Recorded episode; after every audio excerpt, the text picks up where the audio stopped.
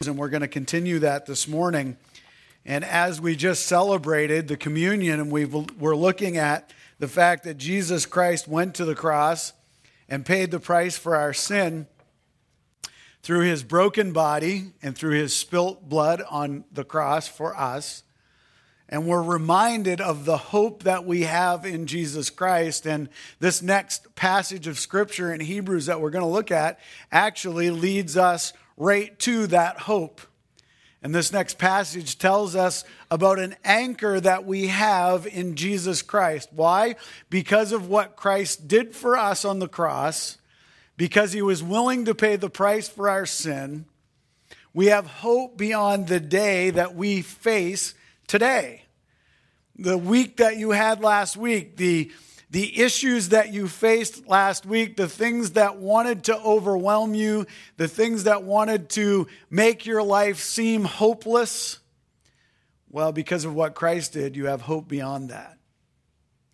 You have someone that you can look to, someone that will strengthen you, someone that will bring security into your life that you on your own cannot find, cannot have, and cannot grasp. It's only found in the person of Jesus Christ. The last two weeks, Pastor Mike uh, was, was talking to us about some difficult things, and he was talking to us and reminding us of some issues that we have. If you remember two weeks ago, he talked to us about growing up and not living as Christ followers in an immature state. And if you remember the passage of scripture, it said this that you should be at a place where you're teachers right now because you've known Christ long enough. But because you've refused to get into the word on your own, you, you, you're immature in your faith and you need to grow up. And that's what Mike talked about. And that's a problem that we have. That's not a God problem. It's not a Jesus Christ problem.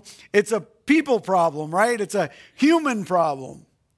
And it's when we don't when we don't enact our faith and get into the Word of God for ourselves and grow in our faith, that we stay immature. And then last week, he talked to us about rejecting Christ. And he said there are those who were just turned their back on Jesus Christ. Both of those issues are human problems, they're not Christ problems.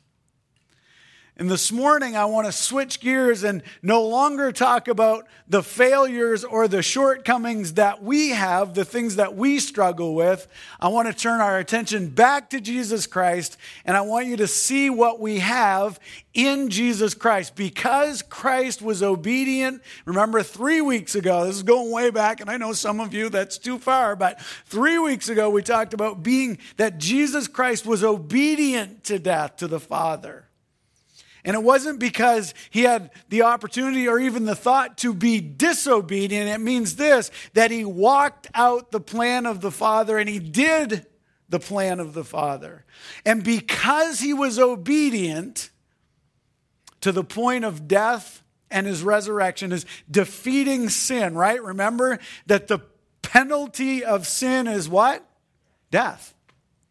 And only Christ defeated that. Only Christ was able to pay that penalty and come back to life. And because he did that, he now sits at the right hand of the Father and offers you and I new life and hope that we can have no other way. Now, when he talks about hope, you can say things like, I hope the sun comes out today. You can say, I hope we have a turkey dinner for lunch. I hope I catch some fish when I go fishing. That's not what I'm talking about.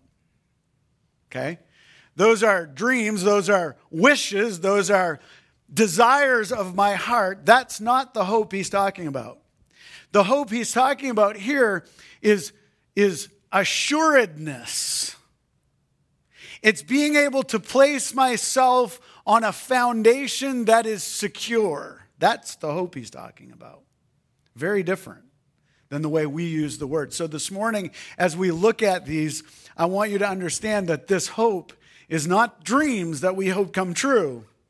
It's a foundation that we know is secure. Three thoughts this morning from this passage of Scripture. We're going to be looking at Hebrews chapter, chapter 6, verses uh, 13 through 20 this morning. Three thoughts I want to give you. Thought number one is this we have a promise in Jesus Christ. We have a promise in Jesus Christ. Starting at verse 13, it says this For when God made a promise to Abraham, since he had no greater way to swear by, or no one greater to swear by, he swore by himself I will indeed bless you and will greatly multiply you. And so, after waiting patiently, Abraham obtained the promise. For people swear by something greater than themselves, and for them, a confirming oath ends every dispute. Now, in this passage at the very beginning, there's a promise that was made to Abraham. But this promise is greater than just a promise being made to Abraham. It's a promise that was actually made to Abraham, but also to you and I. It was made to everyone that would come after Abraham, which, hence, you and I, right? We're after Abraham. Let me give you some backstory. Let me help you understand this passage just a little bit so you know where we're coming from. Abram had prom- been promised by God that he would become a great nation, that God would take his line, his life, and make of him a great nation. And it hadn't happened. If you remember the story of Abraham and Sarah, you remember that they were about 100 years old and they weren't a great nation. They actually didn't have any kids. Nothing had happened, and God had made this promise to Abram, and, he, and he's like, but nothing's happening. So the, he tried on his own, and he messed things up. He had a son.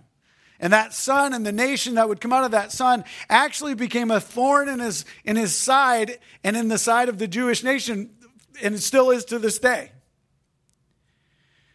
And he tried on his own, and he failed.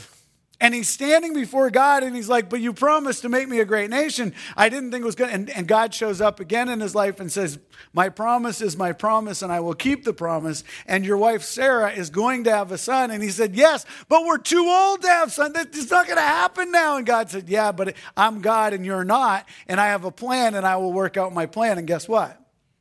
He had a son. His son's name was Isaac. And as Isaac grew up and Isaac became a young man, God went to Abraham and he said, Abraham, I want you to take your son, your only son, the son that I gave you that I'm going to make into a great nation, and I want you to take him and I want you to go and I want you to make an altar and I want you to place your son on the altar and I want you to sacrifice your son to me. Now, immediately when you and I hear that, we're, we're like, whoa, hold it. God's not into human sacrifices.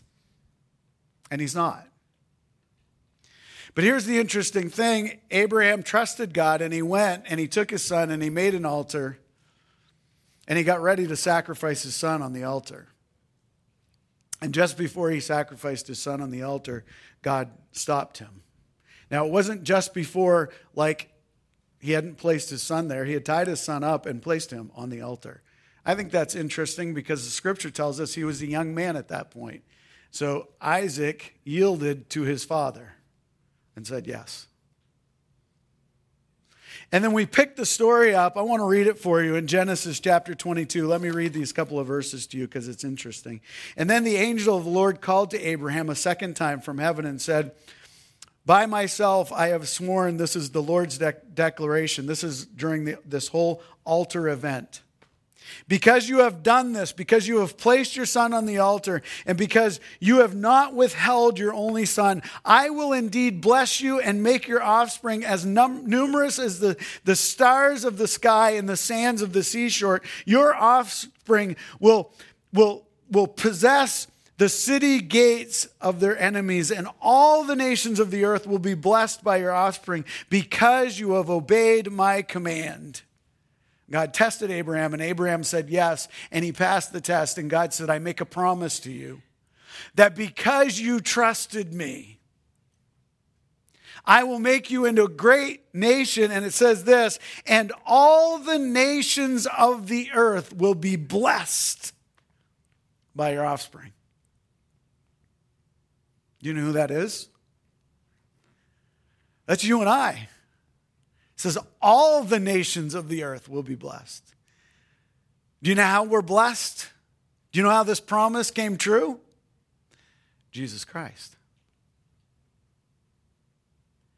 Jesus Christ came to bless us. Jesus Christ came to pay the, the penalty for my sin and your sin. It's not blessing in material goods. It's not blessing in, in a, a, security here on earth. That's not what he's talking about. He says, Look, I'm going to provide one who comes through your line, this line of people that, that, that's going to be your nation, this nation that I've put my hand on. And from that nation will come one who will save all of humanity, who will do what no one else can do, and it's Jesus Christ. All will be blessed. Now, if you go back to Hebrews 6, 13 to 16, you'll notice there's a phrase in there that I find very interesting and somewhat humorous. I gave you the backstory of Abraham's life. Here's the phrase it says, And after he had waited patiently,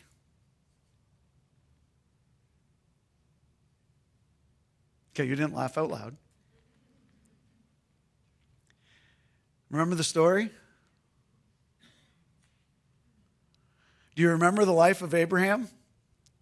Abraham followed God, but he messed up a lot in his life. He lied about his wife a couple times and ended up having somebody steal his wife. He told them that she wasn't his wife. He had a son with someone else who wasn't his wife, and he knew better. He had different events that happened throughout his lifetime that if you look at it and I look at it, it doesn't look like he waited very patiently. But those stories, you need to think of this. Those stories are snapshots of a hundred years of living. How many of you are a hundred? How many feel like you're a hundred? Okay, don't go there. I want you to think about your own life for a minute.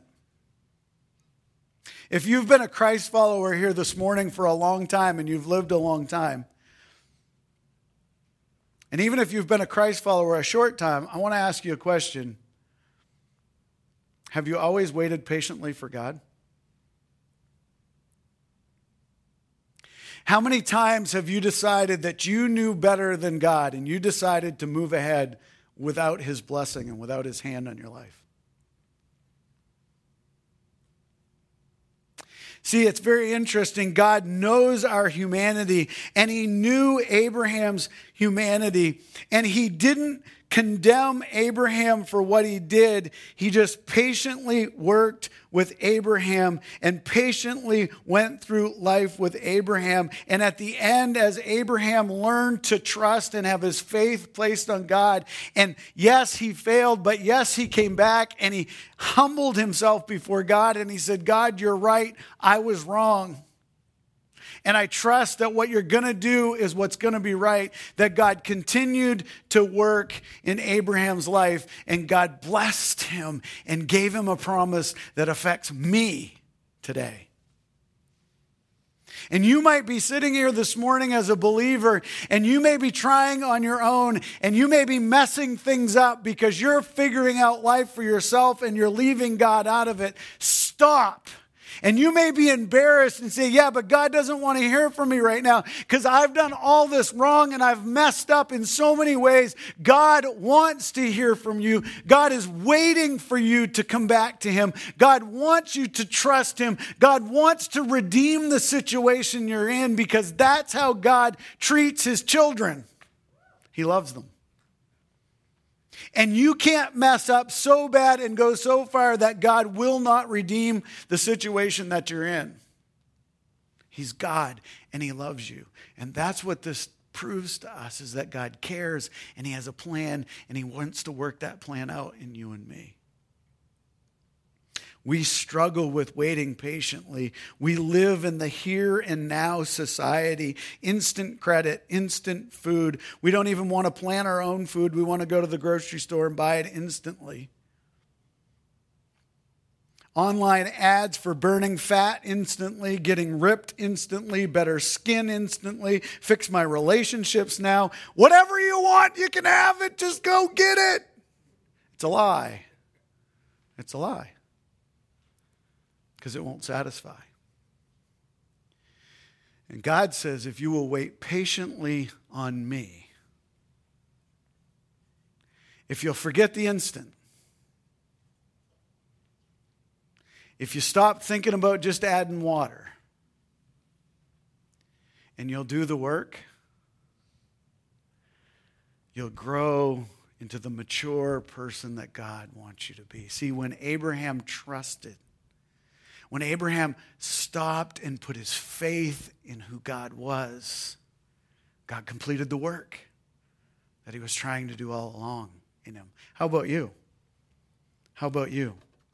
So, the first thing you need to know is this we have a promise, and that promise is this it was given to us that if we walk with God and we patiently stay with God, God's promise is that, that His Son would bless us, and He is, and He has. We have a relationship with Him. Second thought I want you to get this morning out of this passage is this we have security. We have security. Let me read it for you. It's verse 17 and 18. It's this. Because God wanted to show his unchangeable purpose even more clearly to the heirs of the promise, he guaranteed it with an oath so that so that through two unchangeable things in which it is impossible for God to lie, we who have fled for refuge might have strong encouragement to seize the hope set before us.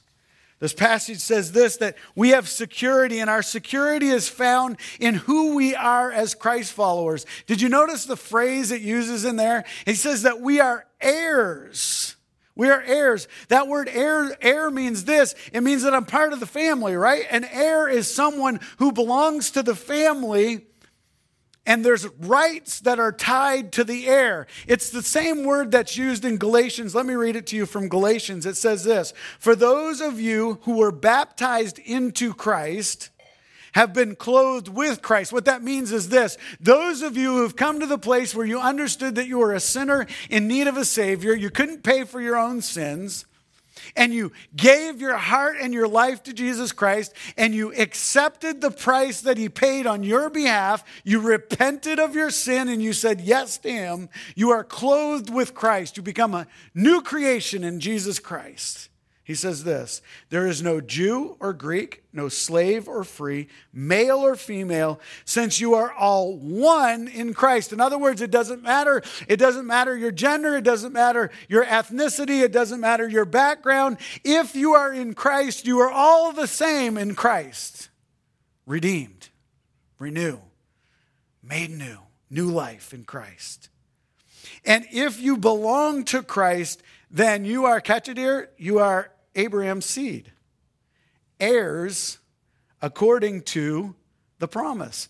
That's what we just, the story we just read. It was the promise that God gave to Abraham. And he said, Look, when you become a Christ follower, you're receiving the promise that was given to Abraham way back in Genesis.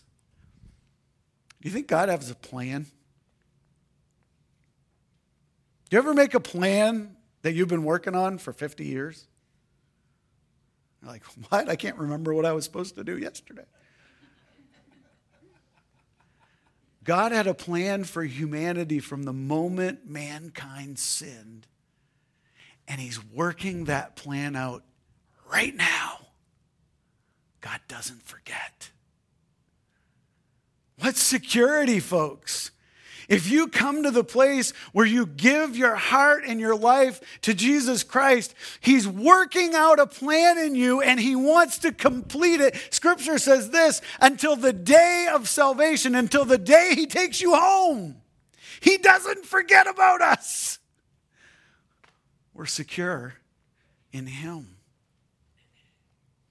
This passage can be a little bit confusing because it says this that He made an oath. Why would God make an oath? God doesn't need to make an oath, there's none greater than God. And so there was none greater than God, so he made an oath before Abraham and he did it in his own name because I'm the greatest. That's what he's saying. But he didn't make the oath so that he would keep his promise. He didn't do it for that reason. He made the oath so that Abraham would know that God would keep his promise. He didn't do it for God's benefit, he did it for our benefit. And it says this that he, he gave the oath two unchangeable things. One is that he made the oath in his own name. There's none greater than God, he's the greatest. And so, whatever promise he makes, he keeps. And the second unchangeable thought that he gave us was this that God cannot lie. You ever had anybody give you an oath and you said, they're not going to keep it? They're liars. They never keep their word. Well, here's the thing about God one is he's never backed out on a promise, and he's God. Number two, he cannot and he will not lie. So, whatever he's promised, he will do. You can grab a hold of the promise of God and you can keep a hold of it because you know he will never take it away from you. It's a promise. It's a promise. There's none greater than God. So our security then is wrapped up in the person and the character of God Himself. He will never change. He will never walk in one day and say, I don't like the way you're living, and so I'm changing my promise to you. He's not going to do that because His promise is wrapped up in His character, not mine and not yours. We have hope and security because of who God is.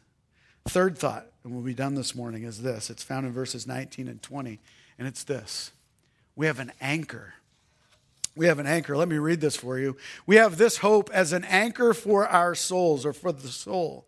Firm and secure. It enters the inner sanctuary behind the curtain. Jesus has entered there on our behalf as a forerunner. Stop right there just for a minute. Remember this when Jesus finished his work on the cross, when he when he paid for our sin and he died on the cross and they put him in the grave for 3 days, he rose again after 3 days and he didn't just wander around the earth saying, "I won, I won, I won. That's not what he did.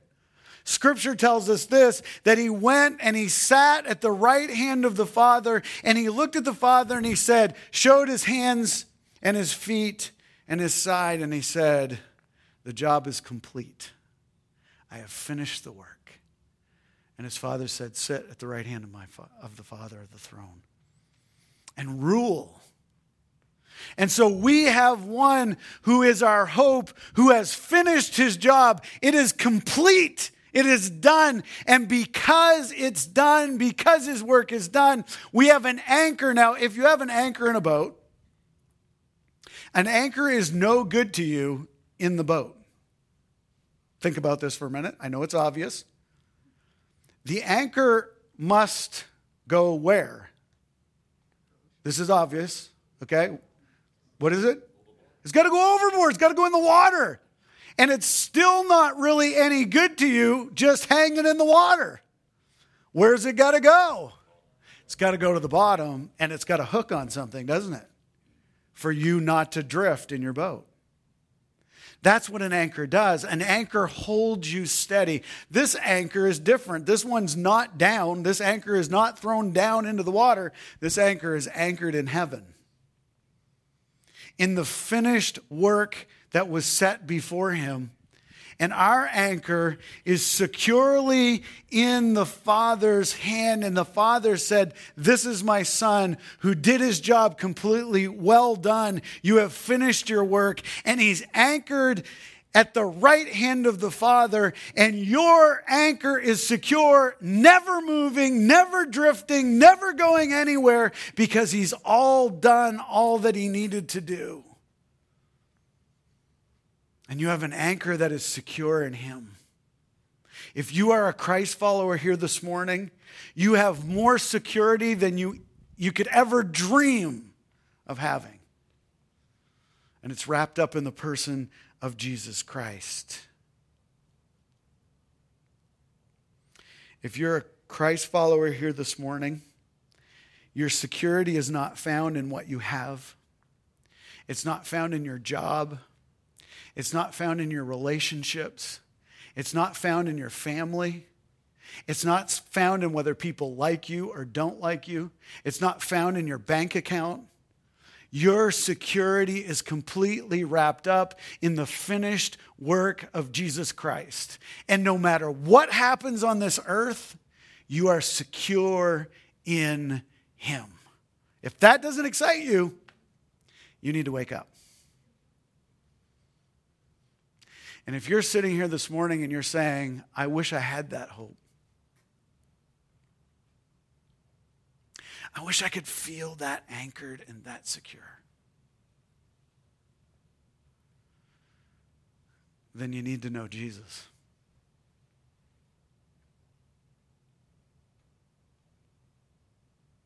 You need to come to a place in your life where you understand that He paid the price for your sin. And He's offering you hope and freedom and security in Himself. Yield. Ask for forgiveness of your sin and say yes to His price that He paid for your freedom.